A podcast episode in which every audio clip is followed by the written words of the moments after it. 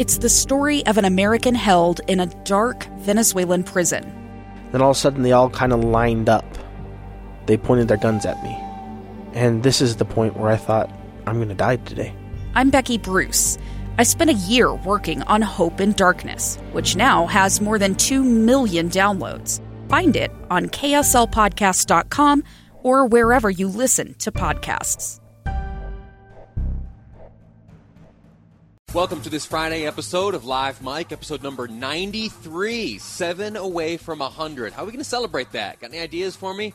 57500. That's the Utah Community Credit Union text line. Love to hear from you uh, as we gear up to celebrate the 100th episode of this new program here on KSL News Radio. Coronavirus. You heard of it? Yeah, it's having an impact on our lives and how we do business and how politics uh, is run and all sorts of stuff think back a few months, uh, or a few weeks rather. So let's say six weeks. Six weeks ago, uh, producer Amy and I were sitting back as we do each morning, trying to figure out what the important news of the day was. We were just starting to learn about this coronavirus and the impact it may have on our lives, and there was a lot of speculation about how things may change down the road. Maybe certain events would be canceled. That was crazy talk in those days. In fact, I can remember a day uh, where Amy and I were back and forth debating whether or not it was uh, too much.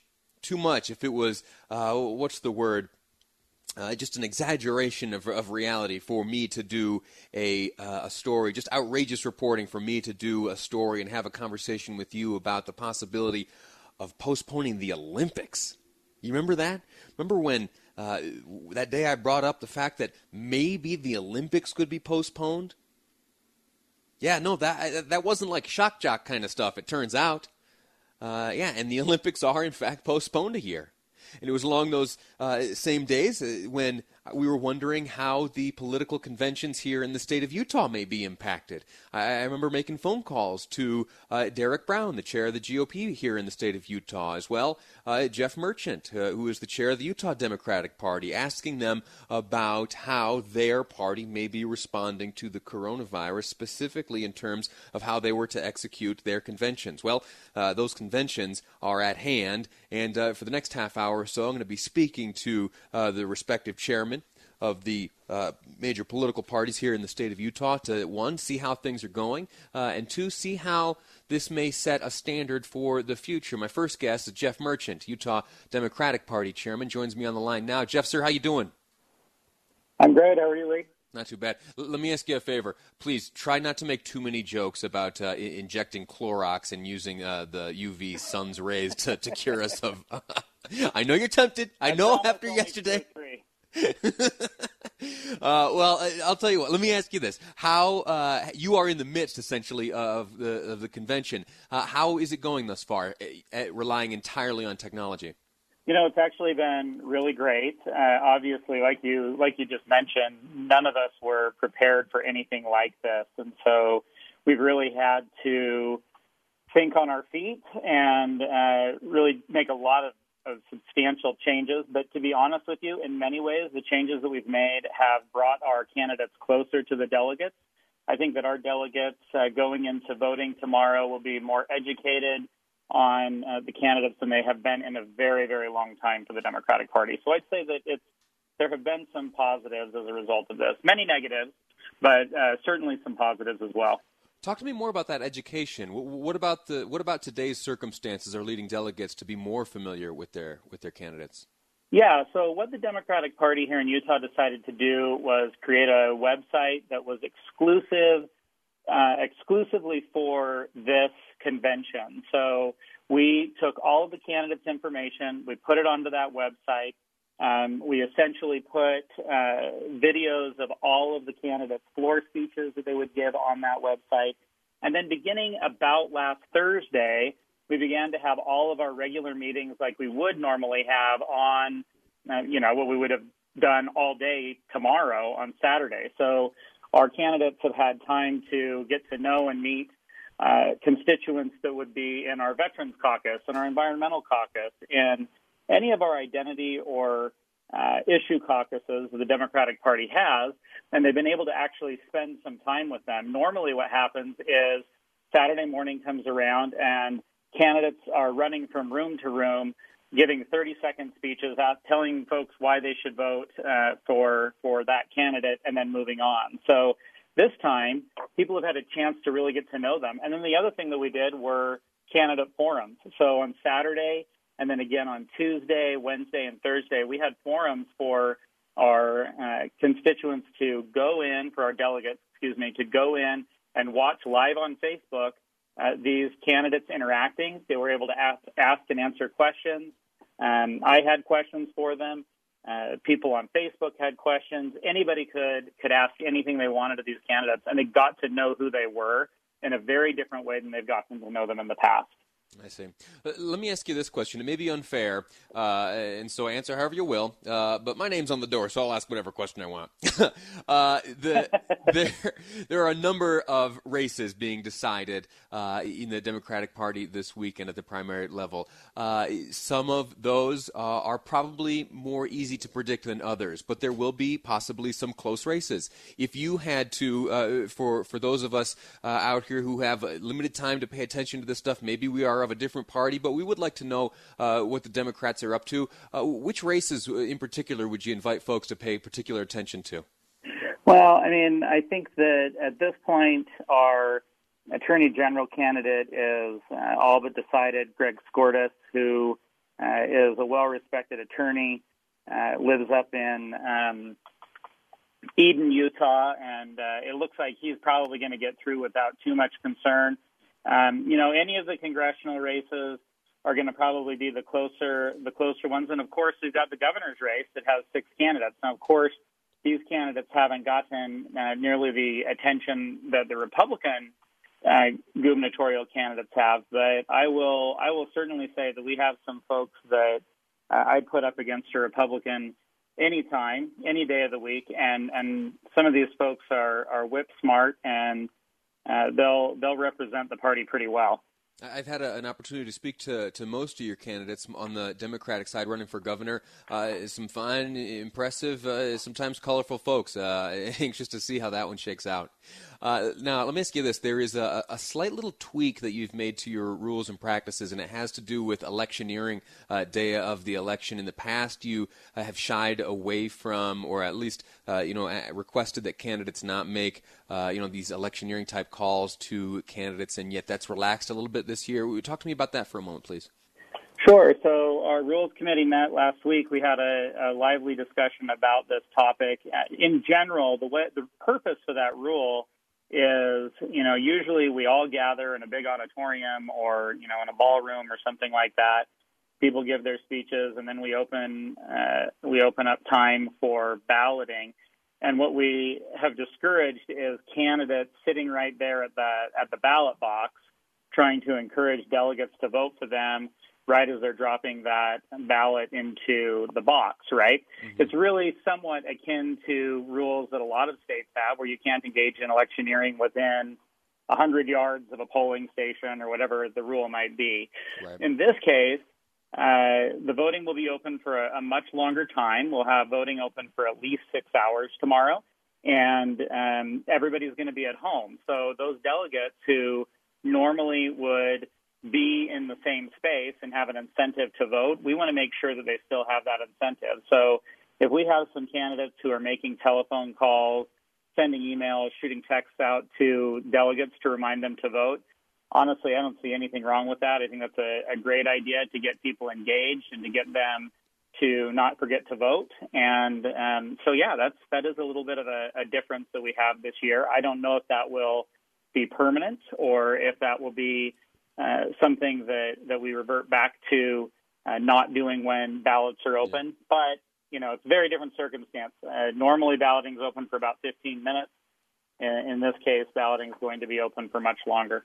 Our, our, our, time has run out, Jeff. Again, we're speaking to Jeff Merchant, Utah Democratic Party chairman, uh, on the occasion of uh, the, the Democratic convention uh, taking place right now virtually. Uh, I want to ask you one last question before we go, though, and a quick uh, answer as you can you, you mentioned next year, the next convention rather, uh, and how things may look. Do you think you've learned lessons or picked up practices uh, this year that may translate into years down the road, or do you think you'll return to uh, the way conventions have, well, conventionally been run? Yeah, I think that it would be uh, real tragedy if we don't take the things that we have learned from this experience and incorporate them into our conventions in the future. I absolutely and wholeheartedly endorse the idea of an in person convention. I think it's important, but there are certainly things that we have learned this time around that have provided a lot more access to people, a lot more involvement, a lot more education, and frankly, a lot more participation. So we're looking forward to a very high turnout tomorrow and a really successful day. All right, very good, Jeff. Uh, tomorrow, results about what time should we expect them? Well, we're not entirely sure. We're hoping that we'll have results before uh, before about six o'clock. Okay. So uh, don't quote me on that. All right, fair enough. Everybody's just heard me say it. yeah. All right, we'll, we'll give you some leeway. Okay. All right, hey, Jeff Merchant, Utah. Likewise, Sarah. I look forward to speaking again soon. I, am so late. I'm sorry. Uh, we're going to take a break right now. When we come back, we'll be speaking to Derek Brown, uh, who is chairman of the Utah uh, Republican Party. My guest next on Live Mic. I'm Lee Lonsberry, and this is KSL News Radio. Two friends taking pictures of the rising full moon on a summer night. Two teenage kids doing what teenage kids do. When a stranger with a gun and a death wish changed everything. It was violent, it was senseless, and I will never understand it. I will never accept it. I'm Amy Donaldson, and unfortunately, we're all too familiar with stories about how violence shatters lives. But what we rarely see is how they are rebuilt. In a new podcast, The Letter, we relive tragedy, but only so we can hear the rest of the story the struggle to reclaim lives, the realities of grief, and the possibilities of forgiveness. I believe in miracles. Sometimes I thought, there are no miracles. Yeah, there are, and this is a big one. Follow the letter at theletterpodcast.com or wherever you get your podcasts. Welcome back. I'm so sorry I didn't mention this earlier. You heard Nick there in the newscast report that there's been a slight change uh, in scheduling. We thus far have been become accustomed to hearing from Dr. Angela Dunn, state epidemiologist, at about 1:30. Well, there's been a slight change to that. We're going to push it back by an hour, still uh, during this program, but uh, at 2:30 now we will hear from Dr. Angela Dunn. She'll provide situational updates uh, on the numbers, the facts, and figures relating to COVID-19 here in the state. We'll also be hearing from Governor Gary Herbert. And let me point something out. Uh, this is a, a small little thing, but it caught my ear just yesterday as the governor was wrapping up his remarks when he addressed the media during yesterday's press conference. He said, uh, he said, uh, well, we we might be back together tomorrow. We, meaning the governor, may participate. He, he kind of comes and goes. We get Dr. Angela Dunn every day, and uh, we get the governor sporadically when there are big announcements to make. So uh, it is interesting that he is participating today. And then yesterday, as he was wrapping up, he said, he said, uh, We may get back together tomorrow. I may have something interesting to report. Now we reached out to the governor's office afterwards and said, well, "What's uh, what's the governor talking about there? What what, what might we hear tomorrow?" And uh, and it, we didn't get an answer. And so, anyway, I just point out that there may be something. This is all speculative, and I'm trying to read tea leaves and between the lines and all that. It may be nothing, uh, but for some reason, uh, the governor is participating today. I look forward to finding out just what that reason is uh, as he joins Dr. Angela Dunn for the situational update on the coronavirus. Again, that uh, a change in time. Uh, we're going to hear from the governor and Dr. Dunn at 2:30 today. Now.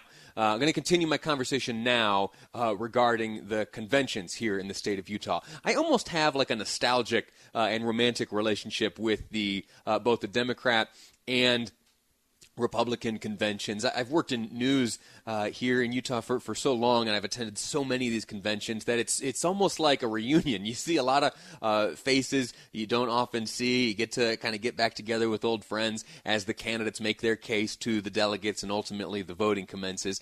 Uh, well, coronavirus this year changed all that, and the uh, the party chairmen have had to uh, put their heads uh, together with their respective teams and come up with alternative ways to, to execute uh, this important task uh, of selecting uh, participants in the primary election. So we're going to continue the conversation. We just heard from Jeff Merchant how things are going on on the Democrat side. Now on the line we have Derek Brown, chairman of the Utah Republican Party, joining us on the line now. Sir, how are you? I'm good, Lee. How are you? Not too bad. Not too bad. Still broadcasting from my guest bedroom, missing human interaction and contact. So I guess I could be a bit better. But otherwise, all is well. Uh, tell me, you are in the midst of your convention now. You uh, put out a press release just yesterday, right after you kicked things off, uh, claiming that things are going pretty well. Give me an update. How are things standing now? Oh, it's it's fantastic. I don't think we've ever seen the level of participation and interest from delegates that we are seeing now. I mean, we we just opened up voting yesterday, and by this morning, over half of the delegates in the state who are registered to vote have already voted. And so it's, I mean, the, the level of interest, the level of participation is fantastic. And I'm, I'm hearing from delegates all over the state basically saying, hey, you know, why should we ever do an in person convention again? This one is so much better. Now, for someone who's nostalgic like you, you probably won't like that. And of course, we'll, we'll continue to do in person conventions. But but that for me is a success to have people going, "Hey, I love this. I love that I was able to do it all from the you know from my office, vote, get to know delegates, candidates, that whole thing. So it's it's been a good process. Hey, uh, hey, producer Amy, check this out. Let's see if I can get him to answer this question. So you mentioned that uh, you have about half the delegates have already voted. Any chance you'll share with me some preliminary results? Um, there are no results. Sorry, that's what everyone's asking for. But the results will be announced all for all the races all at the same time tomorrow night. All so right. voting closes tomorrow afternoon, and then it'll take several hours for us to work through the tabulations, make sure everything is correct. Uh, we're doing ranked choice voting for a number of the races, for any race where there's three or more candidates. And so that increases the level of complexity, but it, it makes it a lot easier, uh, especially a year like this, where you have, like the first congressional district, we have 12 candidates. So rather than doing a round after round after round where you eliminate one person, it happens all at one time. Yeah. Uh, let me ask you this: In this uh, release, you had some comments from a few delegates, including Holly Richardson, a name many folks know, uh, and it is that they are very happy with how things went. In fact, Holly went as far as to say uh, she hopes we never go back to the old days. That voting this year uh, has been quick and easy, and that this year's convention has been her favorite so far. Uh, now, you you said that in-person conventions are very important and likely to be the practice of the future. I sure hope that's the the, the way things go, but there are likely to be lessons we've learned this year that may be applied to future years. A- any sense of what we have experienced uh, this year that may show up in years to come? Well, I love the fact that the candidates have done a really good job. I mean, we've got we've got seven different governor candidates, for instance. All of them are phenomenal candidates who have done a really good job of reaching out to delegates through everything from Zoom to Skype to FaceTime, you name it. And I think the one thing that we're going to see from a long-term impact is delegates are used to that. I mean, I love the fact that we have hundreds of delegates in their 70s and 80s who are logging into Zoom and doing Zoom calls. And we're getting accustomed to that. And, and I've said all along, we need to bring more technology into the process. And this has given us an opportunity to do it. And so that's one thing that I think will will remain in the future is the party using that kind of technology and the and the candidates. Very good. Uh, you, you comfortable with the security? I know new technology sometimes presents new challenges, but but security is not a question. You, you will be the system you have in place. You're, you're confident and comfortable that uh, the accurate votes are being transmitted to the party. Absolutely, it's a secure system, and I've even engaged the National Cybersecurity Center to do a uh, to sort of function as a watchdog and provide a full audit after the fact. And so we're very comfortable with that.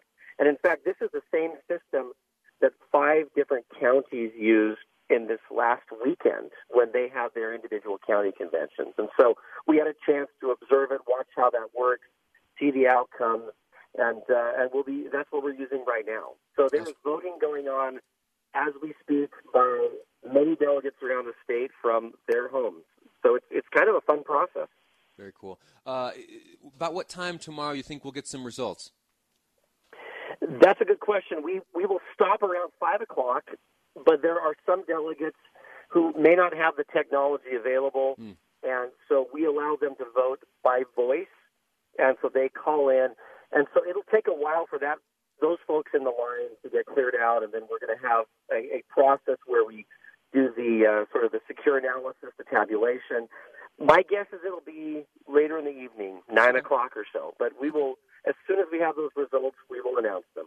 Outstanding. Uh, Derek Brown, Utah GOP Chair. Sir, I'm grateful to you uh, for your conversation with me. Uh, let me ask you this before I let you go. Uh, any real close races we should be keeping our eyes on? Um, say that again. I couldn't Uh, hear you. What's that? the- the more close races we should be keeping our eye on in particular? You know, the, the big race that people are talking about, of course, is the governor's race, where we've had a lot of different interest in that. We had uh, we have the, the the first congressional district and fourth congressional district both have a lot of interest, and a lot of people are waiting to see kind of how those turn out. So I'm looking forward to that. Yeah, as am I. Uh, Derek Brown, thanks again for your time. Uh, best of luck to you this weekend. Look forward to seeing how all this shakes out. All right. All right. Hey, thanks. Take care. Alrighty, we're going to take a quick break here, get a little bit of a newscast, and when we come back, uh, I had a conversation earlier this morning with Salt Lake City Mayor Erin Mendenhall. As you know, she and I spoke earlier, but something came up. Uh, there's an effort being undertaken, in a, a public-private partnership has formed between Salt Lake City and Ivory Homes. It has to do with planting trees, some 1,000 of them around the city. We'll get all those details next when I share with you my conversation with Salt Lake City Mayor Erin Mendenhall. Ahead on Live Mic, I'm Lee Lonsberry, and this is KSL News Radio.